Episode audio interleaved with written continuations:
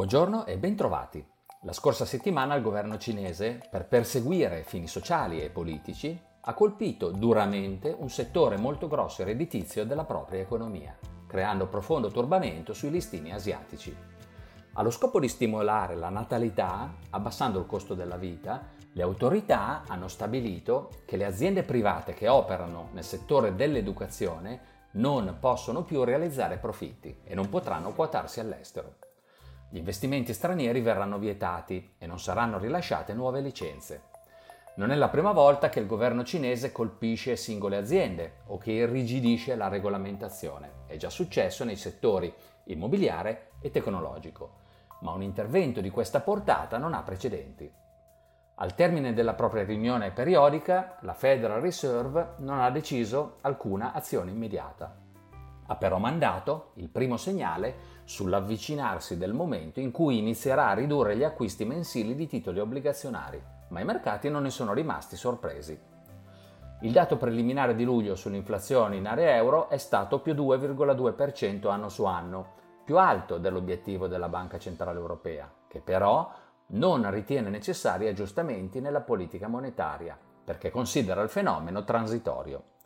Negli Stati Uniti il Core PCE Price Index una misura di inflazione molto seguita dalla Federal Reserve è salito in giugno dello 0,4% mese su mese, in calo dallo 0,5% di maggio. I risultati aziendali del secondo trimestre, sia negli Stati Uniti che in Europa, mostrano un quadro molto positivo, con utili in forte crescita e aspettative in miglioramento. Negli Stati Uniti Democratici e repubblicani sembrano aver trovato un accordo di massima sul piano di investimenti in infrastrutture da oltre mille miliardi di dollari in otto anni, che inizierà ora ad essere discusso al Congresso. In questo contesto sono stati i listini legati alla Cina a chiudere la settimana con i ribassi più importanti. L'indice CSI 300 delle azioni cinesi chiude a meno 5,5%, l'indice Hang Seng di Hong Kong a meno 5%. Altrove invece non registriamo grandi oscillazioni. Negli Stati Uniti l'indice Standard Poor's 500 e il Nasdaq chiudono rispettivamente a meno 0,4% e meno 1,1%. In Europa l'Eurostox 50 ha segnato un meno 0,5% e il FTSE 100 inglese un più 0,1%. La tempesta cinese ha sostenuto l'oro, che in quanto bene rifugio si è apprezzato dello 0,7%, ma non ha frenato la corsa del petrolio e il Brent chiude la settimana a più 3%. In leggero calo il rendimento dei titoli di Stato americani e tedeschi, mentre il dollaro si è deprezzato contro euro dello 0,8%. In conclusione, i dati più importanti di questa settimana saranno quelli sull'andamento dell'occupazione e dei salari nel mese di luglio negli Stati Uniti. Riceveremo inoltre indicazioni dalla Banca d'Inghilterra e vedremo gli indici PMI definitivi di luglio sull'andamento dell'attività economica nei principali paesi. I listini cinesi offrono in questo momento valutazioni borsistiche molto basse, ma dobbiamo inevitabilmente aspettarci un periodo di diffidenza degli investitori. Vedremo nel tempo se le autorità cinesi riusciranno a riconquistare gradualmente la loro fiducia.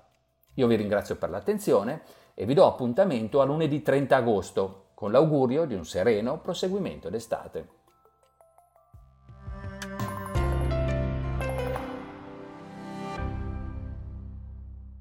Presente registrazione audio ha finalità meramente informative. Le informazioni in essa contenute non rappresentano un'offerta di acquisto o vendita di prodotti finanziari una raccomandazione di investimento e non sono da intendere come ricerca in materia di investimenti o analisi finanziaria. Le opinioni espresse riflettono il giudizio di Amundi al momento della loro diffusione e sono suscettibili di variazioni in qualunque momento, senza che da ciò derivi un obbligo di comunicazione in capo ad Amundi. Non si garantisce l'idoneità a qualsiasi scopo di investimento delle informazioni fornite, le quali non devono essere utilizzate come unica base per assumere decisioni di investimento. Eventuali dati riferiti a performance passate non sono un indicatore attendibile di performance attuali o future. Investire comporta un sostanziale grado di rischio. L'investitore, prima di qualunque investimento, è tenuto a prendere attenta visione della documentazione relativa allo strumento finanziario oggetto dell'operazione, la cui sussistenza è disposta dalla normativa vigente. Le informazioni contenute nella presente registrazione audio non sono dirette alle US person, così come definite nel US Regulation Act della Securities and Exchange Commission.